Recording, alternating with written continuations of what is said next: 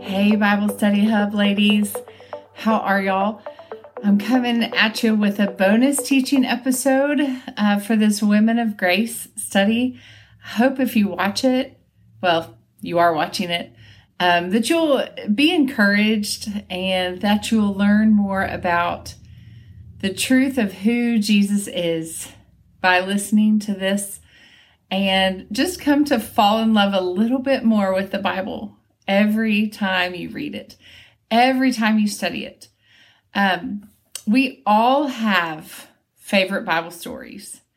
Some stories we've loved since we were a kid, like my boys love anything about Elijah because his name's Elijah, or one really likes Daniel in the lion's den, or did when he was little because there were lions and and everything.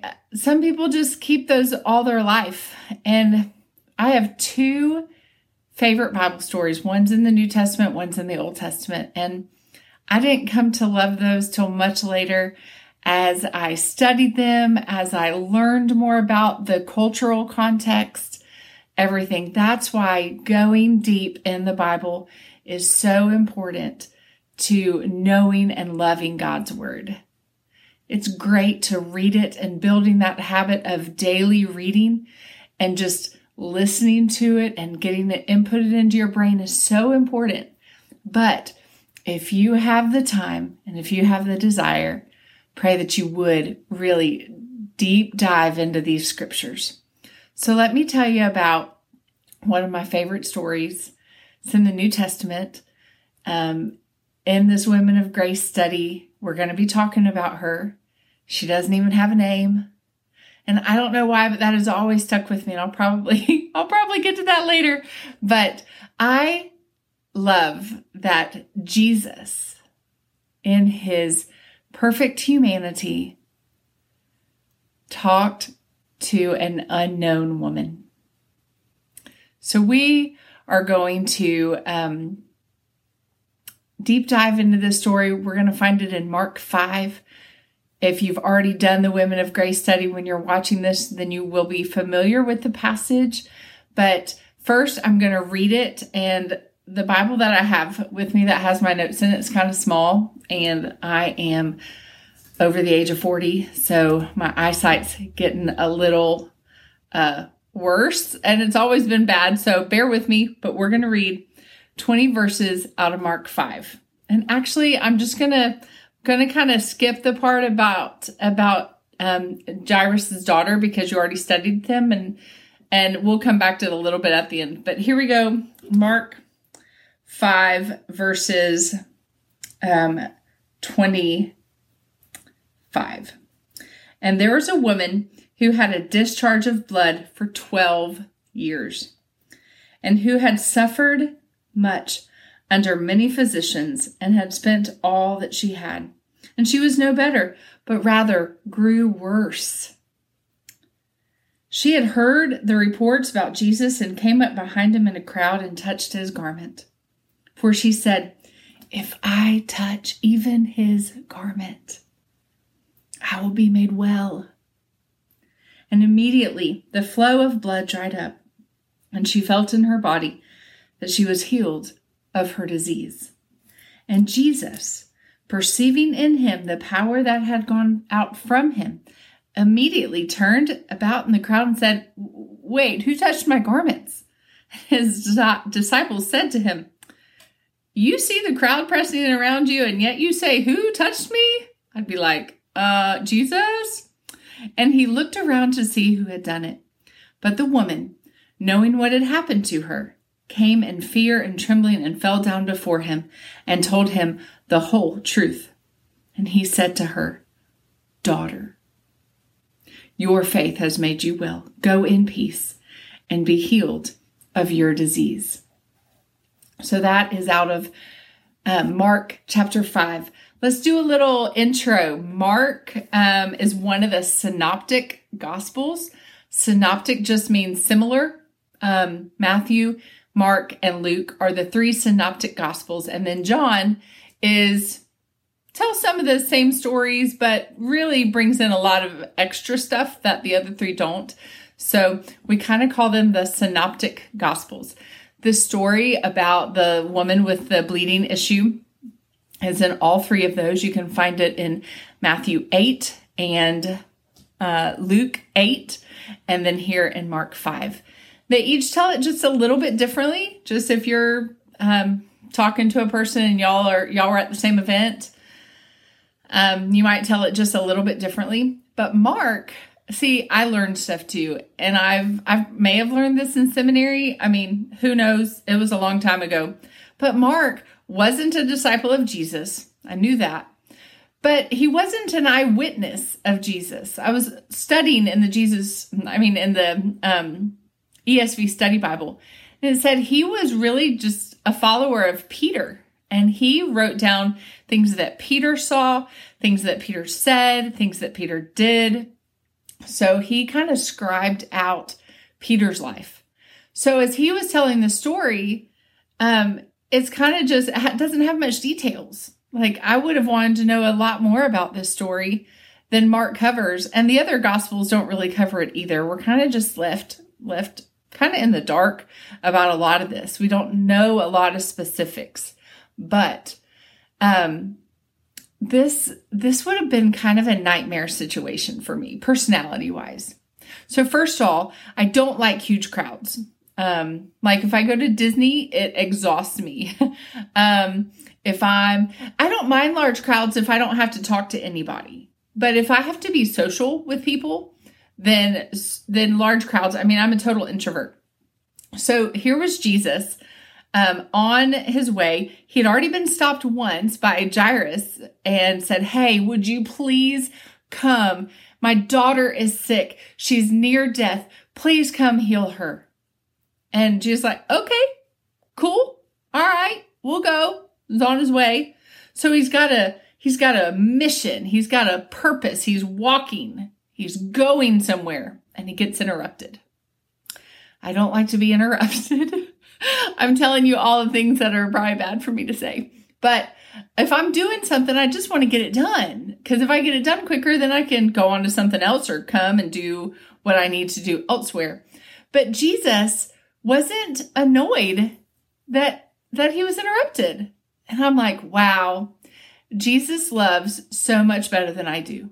Even in my um, part of First Corinthians thirteen, where it says love is not easily annoyed. Um, or easily like just agitated. And that is a hard thing for me to do. And Jesus did not get agitated with this woman. He did not get agitated with the disciples. I mean, he asked him a question, but he wasn't, he wasn't in a hurry. He wasn't trying and striving to get somewhere. So he didn't want to talk to anybody around him. So that, number one, stands out to me of how unlike Jesus I am in my love toward others. And that makes me cry out to Jesus and say, "Lord, help me love like you. Help me to love like you loved. While you were here, you demonstrated your perfect love for us in living out First Corinthians thirteen and in doing so many other things," but they're all in there. And he says, I, I didn't get annoyed. Neither should you. And I can only do it by walking in the Spirit. So um, he wasn't annoyed at the interruption. But, okay, so there we have Jesus. He's the main character, of course, in all of the Gospels. He's the main character. Um, then we have this lady who we don't know much about. And everything that we do know about her hmm, isn't really all that great. So you have an unknown woman, probably Jewish, just because there's a much talk about ceremonial laws, and Gentiles wouldn't have wouldn't have really paid attention to ceremonial laws. But it doesn't say. So she's a woman. We don't know her name. We don't know her age.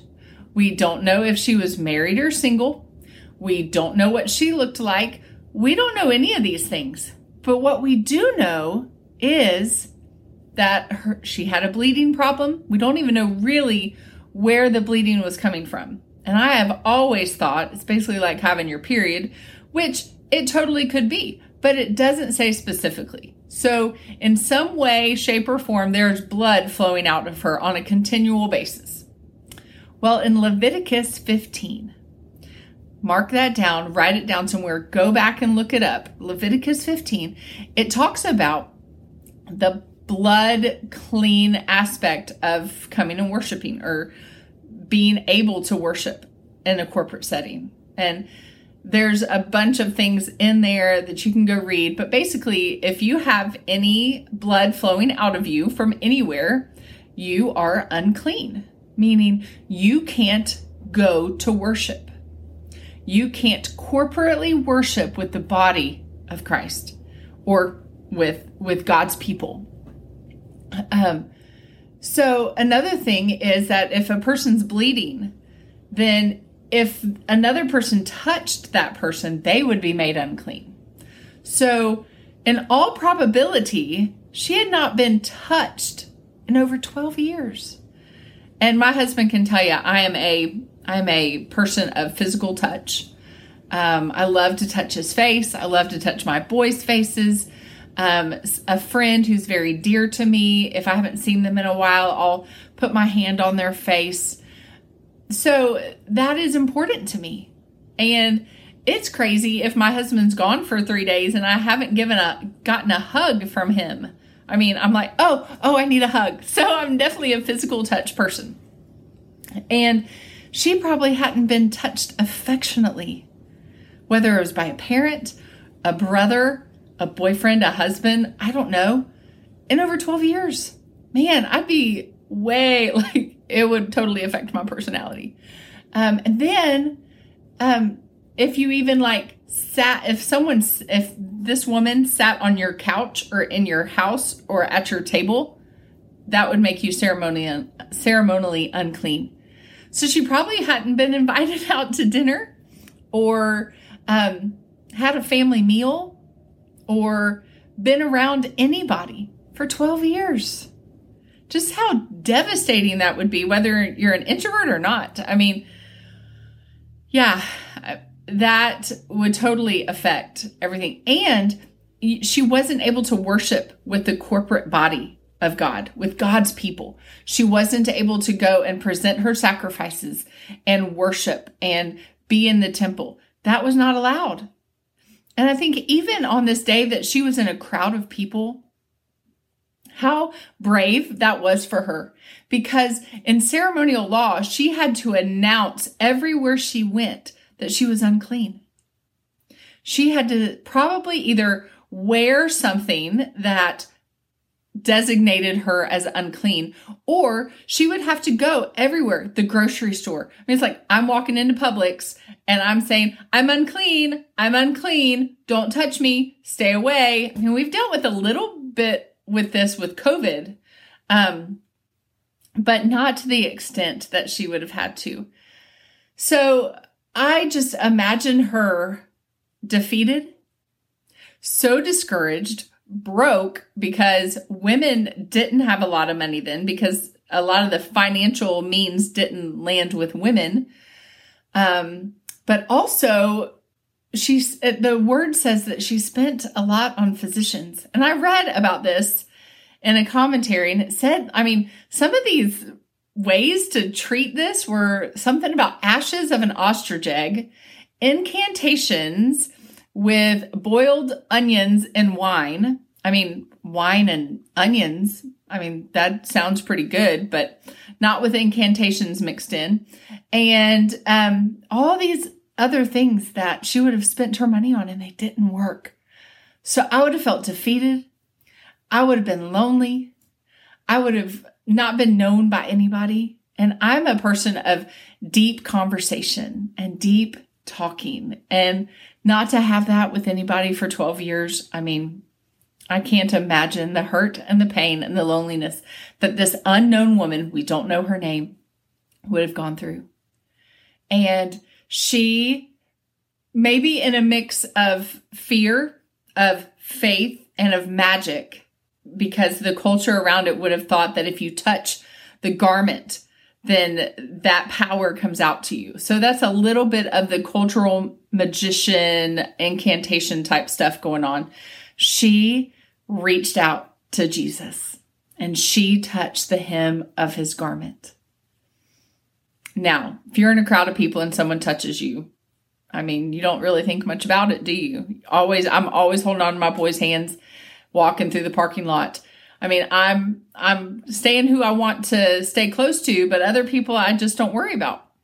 So Jesus immediately feels the power go out from him. The power of God to heal. The power of Jesus goes out from him, his own power. He says, wait a moment. Hey, hey, who touched me?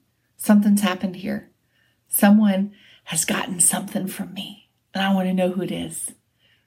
And some of you might have this automatic reaction that, oh, Jesus wants to chastise her, or Jesus wants to make a point to tell her that, hey, you can't do that.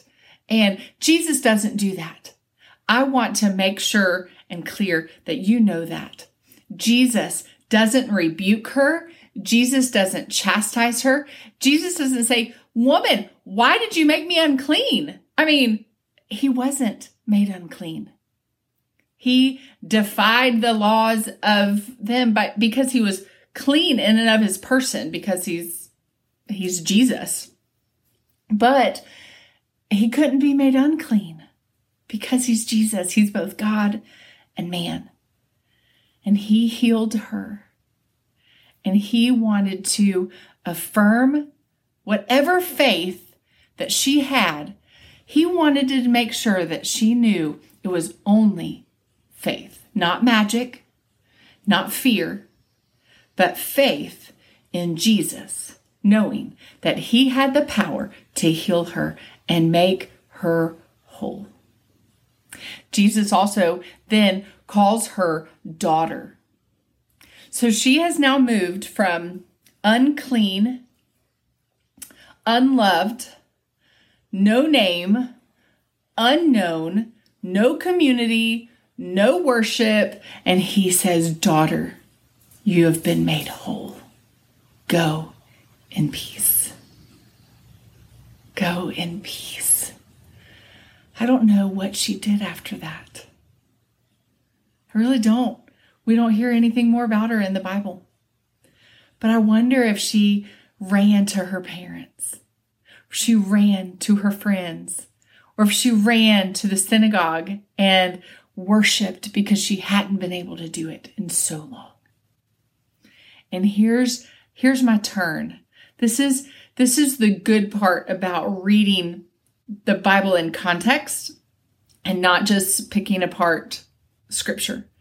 So when I first heard this scripture years ago, when I was in high school, probably, it was taught to me like, oh, she, she was a woman of great faith, or, um, she can now go worship. I mean, that was like the extent of it. Mostly it was about her faith that she reached out to Jesus. And then I, after a little bit longer, maybe in college, people started teaching it like, oh, Jesus can heal your diseases. Well, what do we do with the people who Jesus doesn't heal? Is Jesus not powerful enough to heal them too? Maybe, maybe there's a sickness or something that you're struggling with that God has chosen not to heal right now. Does that mean he is any less God to you because he hasn't healed your diseases? No, he is faithful, ladies. He is faithful, daughters of the Most High God. He loves to work his power in your life, no matter what we are going through. We know that he will work in our lives to bring about his glory. But got a little sidetracked. Here's the, here's the rest of the deal. Here's how it kind of matches up to the rest of Mark. So this is like the ham sandwich. You're, we're talking about the ham here in the bread. You got the bread. This is the bread. Jairus's daughter. Jairus's daughter. Well, Jairus came to Jesus. Hey, we're going to go to your house, heal your daughter. Okay. Oh, wait, this lady happened. Okay. Now let's go. Well, she's dead. Does that faze Jesus? She's like, no, no, she's just sleeping. Why are y'all weeping? Why are y'all crying? Little girl, get up. Jesus is like, I've got power over life and death. Let me show you. Let me rejoice with you because now your daughter's alive. And then we we go from there. He's like, okay, I raised, I raised a little girl from the dead. That's pretty cool. Then we get a few chapters later in John, um, later. I mean, this is in the synoptics as well. But we have Mary, Martha, and Lazarus. Lazarus dies, and Jesus isn't there when he dies. He could have been, but he wasn't. He's like, I'm going to show you. I'm going to show you that I'm hurting for my friend. I'm hurting because death is still happening. And I'm going to show you. I'm going to raise him from the dead. So, hey, Lazarus, come out of that grave. And then he dies again. Jairus' daughter, dead again. Sometime in her life, she died. Then we have John. And, I mean, the story of Lazarus and John. And he says, hey, dead, you're back to life. But you know what? Mary, Martha, John, they all died again. But then, toward the end of every gospel, you get this beautiful redemption story of Jesus dying on the cross. Three days later, rising again, he's like, death is not going to defeat me. Death has no hold on me at all. My blood was spilt so that you would never have to face eternal death. But you could have eternal life, eternal relationship, eternal community with me. And yes, probably most of us, unless Jesus comes back for a second coming, we're all going to face death. And we do. I mean, I read Facebook sometimes and I'm just like, blah, like all the hurt and pain over death in this world. And Jesus is like, look to me. Look to me. Where the lady, the bleeding problem, her blood made her unclean. The blood of Christ makes us clean. We don't have to offer any more sacrifices to be atoned for. We have been atoned by Christ, and he is all sufficient for our eternal life and community with God. So where does that leave us? It leaves us saying, whatever is that barrier of, of you coming to Christ, maybe you are a believer, but, but there's something that's holding back your communion with him. Maybe it's sin. Maybe it's something that you think is making you unclean to God.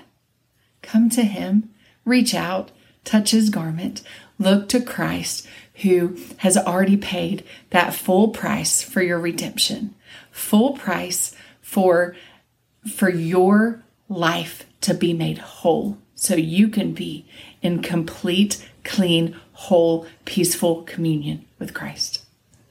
Thanks, ladies. I hope that you've enjoyed this study in the Women of Grace. And um, if I can talk with y'all further, hit me up on a message in the Bible Study Hub, or if you have any questions about what I said, feel free to message me. I'd be glad to walk you through some Bible study things or talk with you more about this passage. Thanks.